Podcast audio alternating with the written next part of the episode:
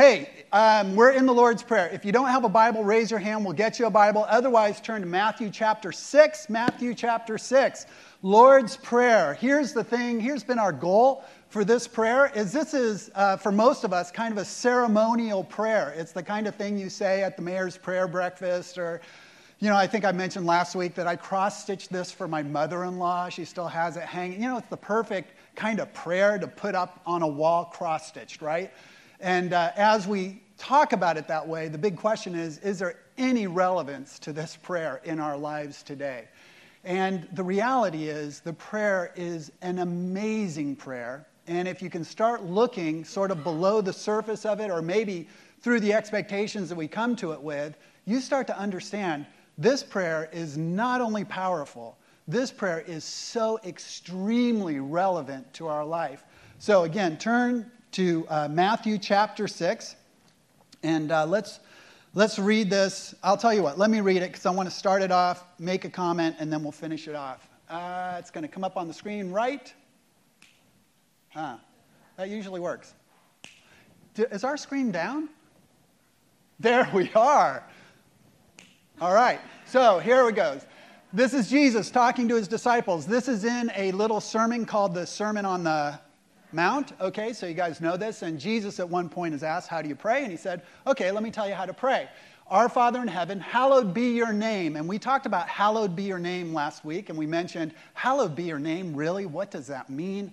That totally does not seem relevant to our lives. But really, it is just a statement of God says, uh, My name is to be holy. My name is to be lifted up. My name is to impress. My name is to be treated with respect. And while we might look at that and say, okay, well, God, do that then. Make your name hallowed. You know, that's your thing. Make sure that people respect your name. And really, what God does is He turns it back on us and He says, no, no, no, no. I already do everything I need to do to make my name respected. The problem is not here. The problem is with you, or the, the challenge is with you. Will you make my name hallowed? Will you make my name holy? Will you make it something that's respectable and that people look at it and they're impressed with it? Will you do that work? And remember, last week we talked about kind of two parts. One, being really proud of the fact, if you are a Christ follower, that you are a Christ follower, that you stand for his name, that you're, you're not one of, sort of an undercover Christian. It's sort of like, well, it's just between God and me. And, and Jesus says, no, no, no, no. If you're if you're a follower of mine, I want you to be proud of it. I want you to, to display that, to let people know, not be obnoxious, but certainly to be proud of it. And then the second part of that is if we are going to stand for Jesus' name and be recognized as somebody that follows Jesus, make sure that you're aware that people are looking at you and sizing up God based on you, how you live, how you talk, how you think, how you treat people. It's real important. So we looked at that last week, and incidentally, I asked you to hold me accountable if you were here last week, remember, because uh, I, uh, I went out uh, yesterday and played basketball with the guys again. Yes, I did. Uh, yeah. And it was, it was so just dang ugly that I was, I was cursing you. The whole time I was out there, I was saying, it's because of them that I'm out here. Uh, no, just I played really badly. But I do feel like uh, I stood for his name, and that was a good thing. And I'm really honest when I say yesterday morning when I got up, there was only one reason that I came, and it was because I had to report back to you. So thank you for holding me accountable. That was a good thing. All right, so here's what we're going to do. Now we're going to look at the next phrase. And this, again, is a phrase that uh, very easily sort of pushes us away, and we think, how could that be relevant to us? But uh, let's go ahead and we'll read the rest of it, starting with your kingdom. Why don't you read it with me? It says, Your kingdom come, your will be done, on earth as it is in heaven. Give us today our daily bread, and forgive us our debts, as we also have forgiven our debtors. And lead us not into temptation, but deliver us from the evil one. And the phrase we're going to look at today is this idea of. Uh, your kingdom come, your will be done on earth as it is in heaven. And immediately we've got a problem, and that is the word kingdom. Because kingdom is not a phrase that we use in today's day and age. Uh, kingdom is a term of the past, right? uh, unless you're watching the London Olympics and you look at a queen and you watch her, you know, jump out of helicopters and do all kinds of groovy kinds of things. But even as you look at that, even as you look at London, and you might even think, hey, that's kind of charming, it's kind of quaint, it's so neat that they have their royalty. I mean, all of us know that the, the Queen of England has no real power in England. Uh, that power was passed off to the Parliament a long, long time ago. She is a figurehead. She is somebody that sort of stands for the past and gives England sort of this, this image of, you know, of, of royalty. And so there's nothing wrong with it. I think we all look at that and we go, that's kind of cool, that's kind of cool. But none of us would think, wow, Queen of England, is there somebody with power right in that title? Most of us think, no, you know, it's sort of removed, it's sort of quaint, it's charming. No power in that name, no power in kings and queens and kingdoms those days are long gone. But I just need to point out when Jesus was talking to that crowd uh, doing the Sermon on the Mount, they had a totally different view of kings and kingdoms.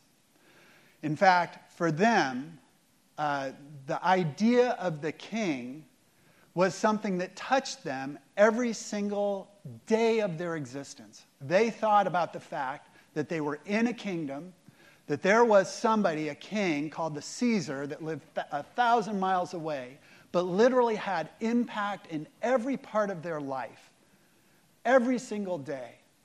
Uh, every time they tried to figure out how they were going to come up with enough money to survive, they were reminded of the fact that 65% of their income went to taxes that this king imposed on them.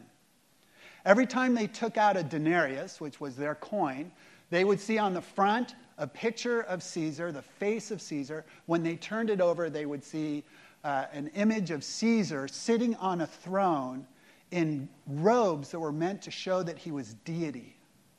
Those were things that were just common occurrences.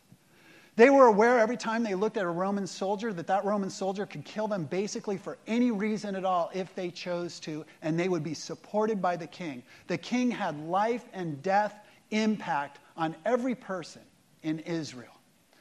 And he had, uh, they literally believed not only did he own their land, that he owned them, that he could do whatever he wanted. They were his subjects. And so when Jesus talks about a kingdom, there would have been absolutely no question in everybody's mind there. Well, of course, the king has power. From a human standpoint, there is no one more powerful than a king. And the fact that we're in a kingdom uh, impacts every part of our life. We can't do things, we can't, uh, we can't move in certain directions without always taking into consideration how does that impact the kingdom? What will the king think? What will the kingdom think? What will the soldiers think? And so they understood that. But kingdom also did not just have a negative connotation. Now, in this time of Israel's history, they were oppressed by the Roman government. But they had had their day and age about a thousand years before when they were the kingdom, when David sat on the throne, when Solomon sat on the throne. And th- really, it was in the mind of every Jew living in Israel at that time uh, how we long for the days when we, our kingdom will rule, when our kingdom will reign, when we'll have the power, when we'll be able to tell other people what to do. They literally were waiting for somebody that would come in, a Messiah that would come in and in a military and political way would make their kingdom the greatest. You see, the issue wasn't that they didn't want a kingdom, and that they didn't want a king. They just wanted their own king, they wanted their own kingdom. So when Jesus says these words, they are laden with meaning. There are all kinds of things that people are thinking. And the thing that's interesting about this is that Jesus begins his ministry by talking about a kingdom that is coming. So, turning your Bibles to Mark chapter 1, Mark chapter 1, and in Mark 1, what we get is the description of what Jesus is doing as he comes on the scene. Mark chapter 1, verse 14. And it says these words After John, that's John the Baptist, was put in prison, Jesus went into Galilee proclaiming the good news of God. He says these words The time has come. The kingdom of God has come near. Repent and believe the good news. And here's what you need to understand about Jesus talking about the kingdom. If you sort of feel like, well, I don't really get that kingdom of God talk, uh, you know, I'm not really into that kind of thing. I like the other teaching that Jesus did a lot more. The kingdom of God just sort of goes over my head. Here's the reality the kingdom of God is the central theme of what Jesus talked about. To dismiss his talking about the kingdom of God is to basically dismiss uh, not only a big section of his teaching, but really the foundation for everything that he talks about. In other words, if you don't understand the kingdom of God, you have no clue what Jesus was teaching. You don't understand. All you're doing is you're taking bits and pieces of things you like that he said, things that you can quote and put up on your refrigerator, and they're kind of cool sayings. But the whole thing hangs together with this concept of the kingdom of God. In fact, he, he uses the phrase 80 times in the gospel. It is by far the most common thing he talks about. In fact, the whole Sermon on the Mount, we always think, wow, what a cool sermon, what great ethical teaching. Uh, it is great ethical teaching, but you know what the, the theme of the Sermon on the Mount is? It is here's life in the kingdom. Let me tell you what it means to live in the kingdom. Let me tell you what it looks like. Let me tell you how you will behave and how you will think and how you will talk if you're in the kingdom of God. You're all aware that Jesus talked in parables. Um, and maybe you know, you'll remember this. He almost starts every parable by saying, The kingdom of God is like, dot, dot, dot. And then he talks about some word picture explaining what the kingdom of God is like. The kingdom of God is like a mustard seed. Starts really small, grows and grows and grows, and becomes really big. Uh, the kingdom of God is like a child, and unless you have the heart of a child, you'll never come into the kingdom of God. You know, the kingdom of God is like a sower that went out and sowed seed. And most of the people rejected the seed. Most of the people did not come into the kingdom, didn't come into the invitation for the kingdom. Jesus was constantly talking about the kingdom.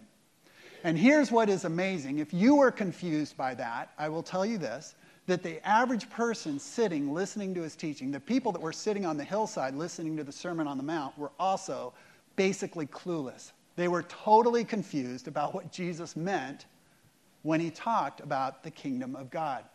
So here's what I want to do, okay? This, this might be a little painful, um, but I want us to go back into history a little bit and look at what the kingdom of God had meant up to that point. And uh, for some of you, this is going to feel like, whoa, whoa, whoa, whoa, whoa. And um, if, if that's you, in about 10 minutes, I'm hoping relevance will come your way. Okay? I'm hoping you'll all of a sudden feel like, oh, okay, I understand why we do it. All right, so here's the deal. The first thing that a typical Jew living in Israel in the first century would have thought when you said kingdom of God is they would have thought about this idea of the Jews as reestablishing their kingdom and becoming a powerful kingdom in the world. It was a very nationalistic view. So let me um, show you a passage that sort of points this out. There's a lot of them in the Old Testament. But if you look at Zechariah chapter 14, and I'll save you the spare you turning there, we're going to bring it up on the screen. But I want you to, as we talk about the king, sort of see what are we talking about when we talk about the king in this phrase. So you're going to read this with me. You ready? Clear your throats? Good? All right. And let me just give you a clue. If you ever come to a word in the Old Testament that you don't know how to pronounce it, the key is to say it with confidence and to say it loudly because nobody else knows how to pronounce it either. It is confidence that is the key. All right? So I'm going to give you practice right now. You ready to go? All right, you can see some of the words. We're going to, I just want it to blast out of your mouth. Be bold. All right, here we go. The Lord will be the king over the whole earth. On that day, there will be one Lord, and his name the only name. The whole land from to Pretty good. All right. South of Jerusalem will become like the. You guys are awesome. All right, here we go. But Jerusalem will be raised up high from the Benjamin gate to the site of the first gate to the corner gate and from the tower of. Oh, you guys are amazing. To the royal wine presses and he will and will remain in its place and it will be inhabited never again Jerusalem will be secure. And you can see as you read that, those are specific places in Jerusalem. This is a very spe- uh, specific geographical statement about when the kingdom comes, Jerusalem is going to become the capital of the world, that this person named the Messiah is going to rule, that the temple is going to be reestablished, rebuilt, because at this point the temple had been taken down. It's going to, and everyone in the world is going to worship Yahweh. He will be the God of the world, the one true God. And the Jewish people will rule over the whole world. It was very nationalistic. That's what their idea was. When Jesus says kingdom of God, it is the first thing they think of. When they identify him as the Messiah, they are thinking, he's that guy. He's the military guy. He's the political guy. He's the guy that puts us in our place and puts everybody else in their place. That's what they're thinking. And so Jesus comes on very strong. And just to show how powerful and how entrenched this message was to the typical Jewish person, take the disciples. They have been with Jesus um, at the end of his ministry for three years. He has taught them about the kingdom of God and how it is not this image. It is not this. And he just over and over again. And he basically says, You are the ones that are going to carry and spread the kingdom of God. That's going to be your job. And he's taught them exhaustively about the kingdom of God. And so he dies, he rises again, he spends 40 days with them again, teaching them, teaching them, teaching them about the kingdom of God and how this is going to spread. And it's not nationalistic. And do you guys get it? Do you guys get it? And so on the day that he's going to ascend into heaven, on the day that he's going to leave, the last thing, he's just wrapping up his messages to them. He's just gotten everything clear. Everybody's in their place. Everything's going to be great. And one of the guys raises his hand and says, Okay, Jesus, just, just one question, just one question. Acts 1 6. Go over to Acts 1 6. This is so great. You just wonder how the church ever started with these guys. Acts 1 6. He says this says, Then they gathered around him and asked him, Lord, are you at this time going to restore the kingdom of Israel? I just imagine Jesus is like, Really? Are you kidding me? Have you like listened to one thing I've said over the last three years about the kingdom of God? Oh my gosh. You know, he like went right into heaven after this, and you sort of get this idea of this really dramatic. I think he was just like fed up and he's like, I'm out of here. This is crazy. You guys still think this is the kingdom of God? Okay, kidding about that. I'm sure he, he had more patience than that. But you can see how far this is entrenched. And let me just say these words because, you know, you're sort of like, well, they were kind of foolish back then. How often are our prayers, do our prayers have to be with putting us into power, getting us into a place where our whole environment revolves the, around us the way that we want, that we've got the power, we have the control, we have the say. God, if only you could make basically me the king. If you could just get my ways to be my ways. Or how, as a Christian church, you know, this is convicting to me, as a church in America, that so much, we so quickly move to saying, hey, just give us the power. You know, let us elect our people. Let us pass all of our laws. Let us have the power in this place. Let, let the kingdom run through us. Let us be the kings and queens of this place for a while. We'll straighten everything out. And it's interesting that in that day and age, God said to the Jews, That's not the way I'm going to spread my kingdom. Not going to do it through you that way. Not with you having the power and the control. Not going to do it that way. And I doubt he's going to do it that way with the Christian church of the United States. I'm not sure that he's saying, Yeah, I need to give this church the power and the control so they get everything that they want. And they can make everybody else do what they say. I just don't think that's the way God works. I don't think that that's his plan, his agenda. So that was the first thing that people would have thought. They would have thought of a nationalistic kind of kingdom.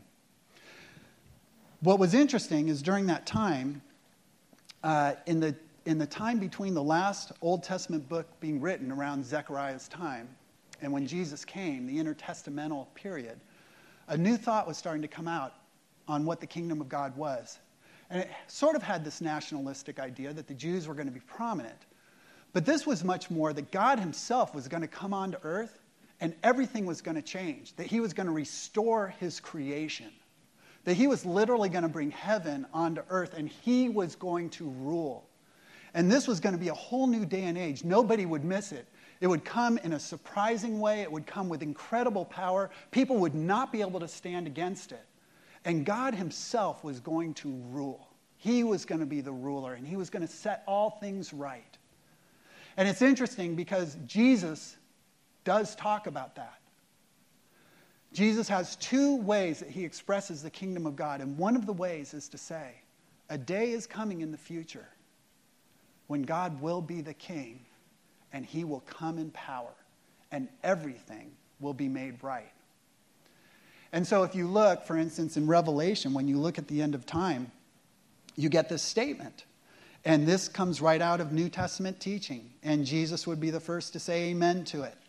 In Revelation 21, verses 1 through 4, it says, Then I saw a new heaven and a new earth, for the first heaven and the first earth had passed away, and there was no longer any sea. I saw the holy city, the new Jerusalem, coming down out of heaven from God, prepared as a bride, beautifully dressed for her husband. And I heard a loud voice from the throne saying, Look, God's dwelling place is now among the people, and he will dwell with them. They will be his people, and God himself will be with them and be their God. He will wipe away every tear from their eyes. There will be no more death, or mourning, or crying, or pain, for the old order of things has passed away. And there is no question that part of the kingdom of God coming to earth, or at least one aspect of it, is at the end of time, in the time to come, is the way that it said uh, back then. In the time to come, Jesus will come and he will bring God's kingdom in power and no one will stand against it. And God Himself will reign. That is absolutely part of the kingdom of God. And that has God's church, for the most part, just being passive and watching that happen at that point. It will be God, it will be Jesus. He's the one that's going to do it. And we're going to watch Him do it. And we're going to then participate with Him. But He's going to be the main player.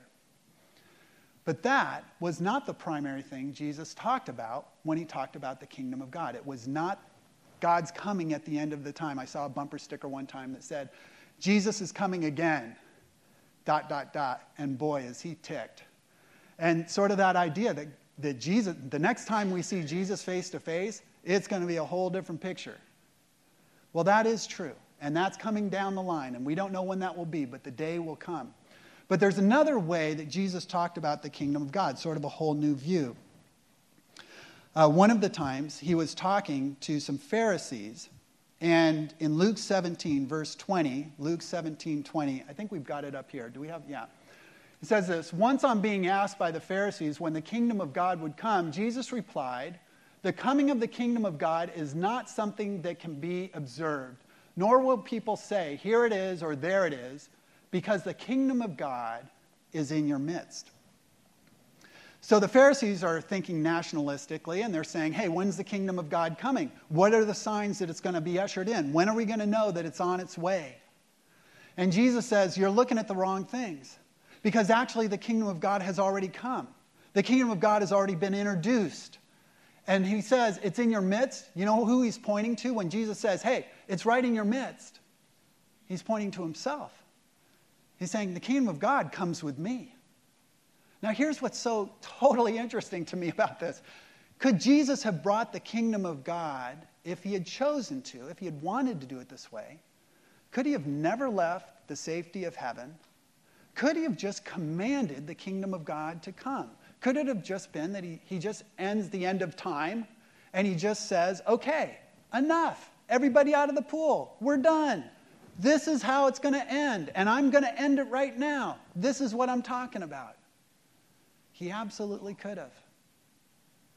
And yet, he's standing before them as a mortal, as somebody that has already suffered, as somebody who is poor, as somebody who's going to suffer unbearably in the future as a servant, somebody that has tremendous courage, somebody that has come down to our level, somebody who says, I'm not going to flex my power or bring my kingdom just through forcing it upon you, but I'm going to offer it to you. And I'm going to serve you in such a way that you'll be compelled to join it. And Jesus says, The kingdom is here. It's just coming differently than you thought it would. I'm offering it right now. Applications are open for the kingdom of God. It comes through me, it comes in me. This is the most amazing thing, really, when you think about it, because he didn't need to go down that road. If anybody had the right to force his will, Jesus had the right to do it. And he doesn't do it that way. So the question is what exactly is the kingdom then? What is it that Jesus is bringing? And our little uh, section of scripture that we're looking at today actually tells us what that is. Your kingdom come, your will be done on earth as it is in heaven. God's kingdom is anywhere, God's will is being done. In other words, your kingdom come, your will be done are two ways of saying the same thing. God's kingdom is any place his will is being done. Now, let me point out something that's interesting and something we get confused on. In the Greek, there are two words for will, and this confuses us. So, one word is the Greek word uh, boule. Say boule with me. Boule. Okay, you spoke your Greek today. Boule. Boule is the idea of God's unchanging, uncompromising plan that he will carry out regardless of anything else that happens. It's the idea that God is sovereign and he'll do anything he wants. That is boule. So when God created the heavens and the earth, it was God's boule. Okay, we're going to play a little game here. So now you know the answer. When God rescued the Jews from Egypt, it was God's boule. When God took them through the Red Sea, it was God's boule, right? When Jesus came to earth, that was God's boule. Born by a virgin was God's boule, right? When Jesus died on the cross, scripture is clear, that was God's boule. When the church started, that was God's boule. When Jesus comes again, it will be God's boule. It is his will. There's nothing we can do to stand against it. He's going to make it happen. We're passive, he's active. That's the way that works. There's another word for will in the New Testament. It's used a lot. It's thelema. Okay, so on three, let's say thelema. One, two, three. Thelema. Thelema is a different idea of God's will. When God comes to us and he says, listen, when a temptation hits you, I want you not to stand and fight it. I want you to run away from it because that is God's thelema. Okay? We're going to play the same game. Okay? So here we go. Thelema. All right? When somebody opposes you and stands against you, I want you to win them with your actions because that's God's thelema. Okay? When you have an obnoxious neighbor that plays their music at 3 in the morning and just makes you miserable and you want to go over and throttle their neck, but instead you go over and you try to become friends with him, that's because that's God's thelema. You see, God's thelema is his wishes and his desires. He doesn't make it happen, but he just tells you, that's the way things work in my kingdom. I invite you to behave that way. I invite you to think that way. I invite you to talk that way. That's my thelema. I'm not going to make you do it, but I want my will to be done, so I'm going to offer this to you, and I will bless you. If you do it, I will bless you, but I won't make you. There will be a day in the future where I make people, but that day is not here yet. So here's the question of the morning Which Greek word is being used here when it says, Your kingdom come, your will be done on earth as it is in heaven? Which one do you think? It's thelema. It's thelema. And this changes the prayer for us because if it's, if it's boule, if that's what it is, then all we're saying is, God, we're going to stand back. You do your thing, bring your will onto earth, and we'll cheer and celebrate and be part of the party, but that's your job because that's in your plan. Nobody can stand against your will. You make it happen. But that's not the word here. The word is thelema. And what God's saying is, I'm doing my part of bringing the kingdom. I need you to do your part. You got a part to play. In fact, in this season, you've got the most important part to play. As I work in you, as my spirit works in you, as you're transformed and you become a different kind of person, you will bring my kingdom to earth. This prayer is not a prayer for God to do something. It's a prayer for God to do something through us. This is up to us. This is a prayer for us about us bringing God's kingdom to earth. So let me just run through some of the areas in our life where we want God's kingdom to reign. Right? We want God's kingdom to reign in our lives, right? I mean, we want to be the kind of person that operates in God's kingdom. We want intimacy with Jesus. We want to have a relationship that's vibrant and dynamic, right? We want to have relationships with a few other people that are going to support us and hold us accountable and be people that we walk through life with. And that that gives us sort of a power and a strength, and it's the flesh and blood of God's power that is in our life. We need that, right? We need to have times where we can stand in a way when temptation hits. And instead of folding to the temptation and thinking, well, I'll get it straight the next time, but this time I'm just going to succumb, is that we say, no, no, no. There's not, there's not the next time. This is the time. And through God's strength, I'm going to handle this the right way this time. And when we're being pressed to compromise something that we've said, and it would be so easy just to go back on our word or just to fudge the truth, and instead we say, you know, I don't know. I kind of want God's kingdom to come in my life. So I'm going to stand with integrity on this one. And it's going to cause a little grief. But I think I just think that that's what it means to bring God's kingdom in this situation. You know, personally, God's giving you the Holy Spirit. You have what it takes for his kingdom to work in you. For us to passively sit by and just say, listen, God, you do it all. I give you permission. You change my life any way you want. He'll say, no, no, no, no. You're thinking Boule. And I'm talking about Thelema. This is up to you. I'm giving you what you need. It's time for you to step up. It's time for you to do it the right way. I've given you the Spirit. You've got the power. This is a question of whether you're going to lean in or not lean in. We talk about our families and we want God's presence in our family, and we'd love to have it said of our families God's kingdom has come to our family. And so God says, Great. Are you treating each other with mutual respect is there love that flows in your family?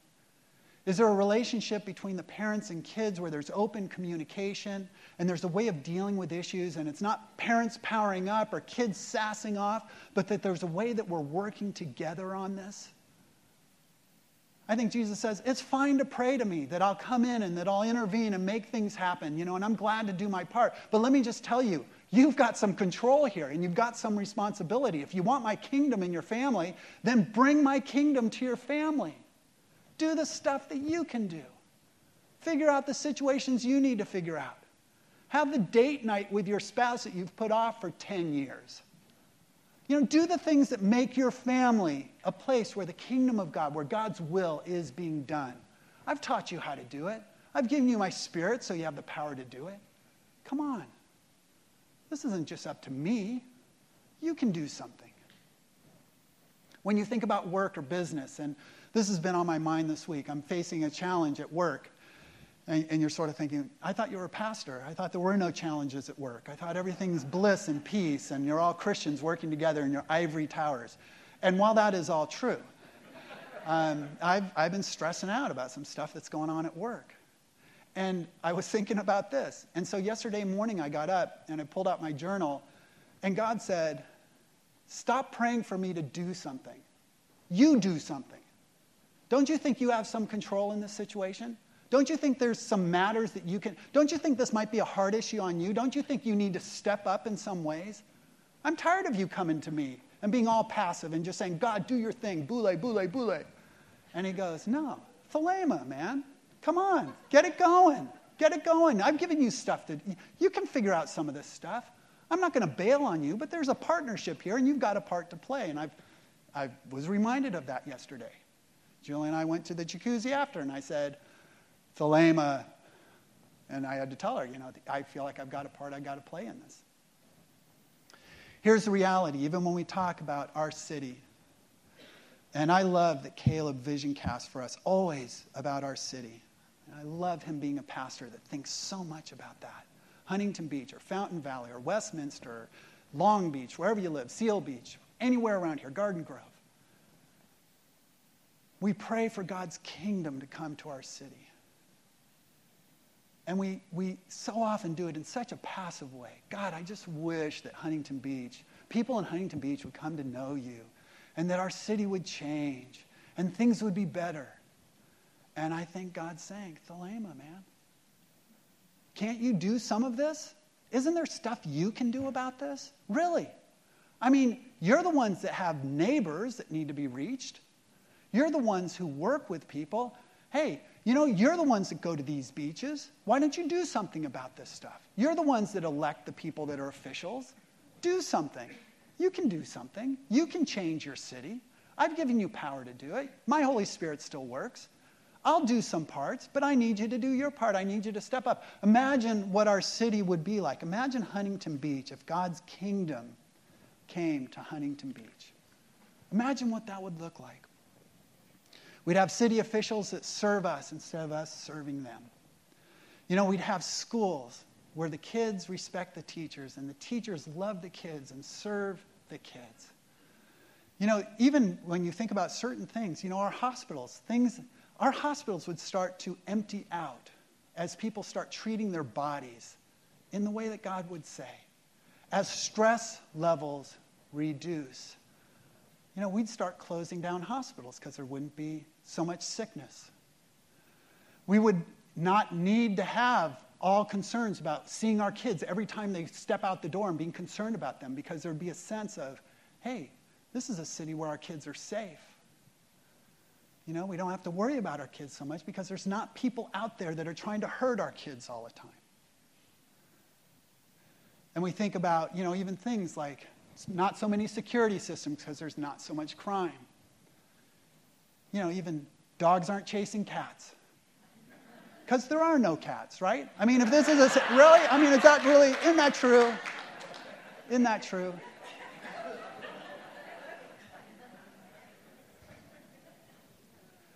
So, what about it, Huntington Beach? What about it?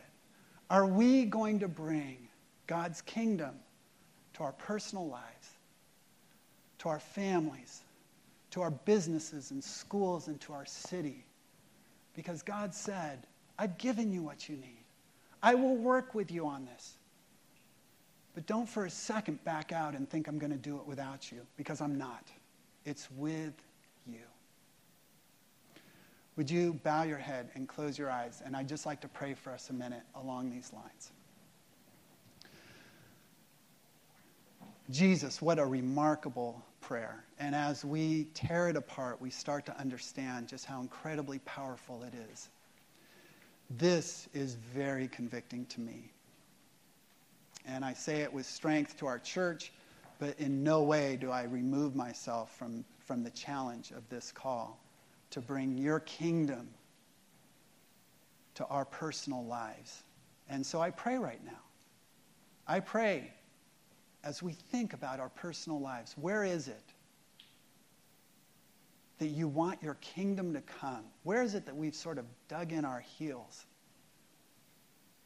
And we know that we're not operating in your kingdom.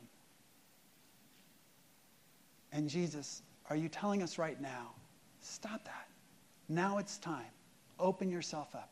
Step into my kingdom in this area. I pray that you give us the courage to do it. I pray with our families as we're sitting here Maybe there was some conviction just about our families not being a place where the kingdom of God is really being lived out at all.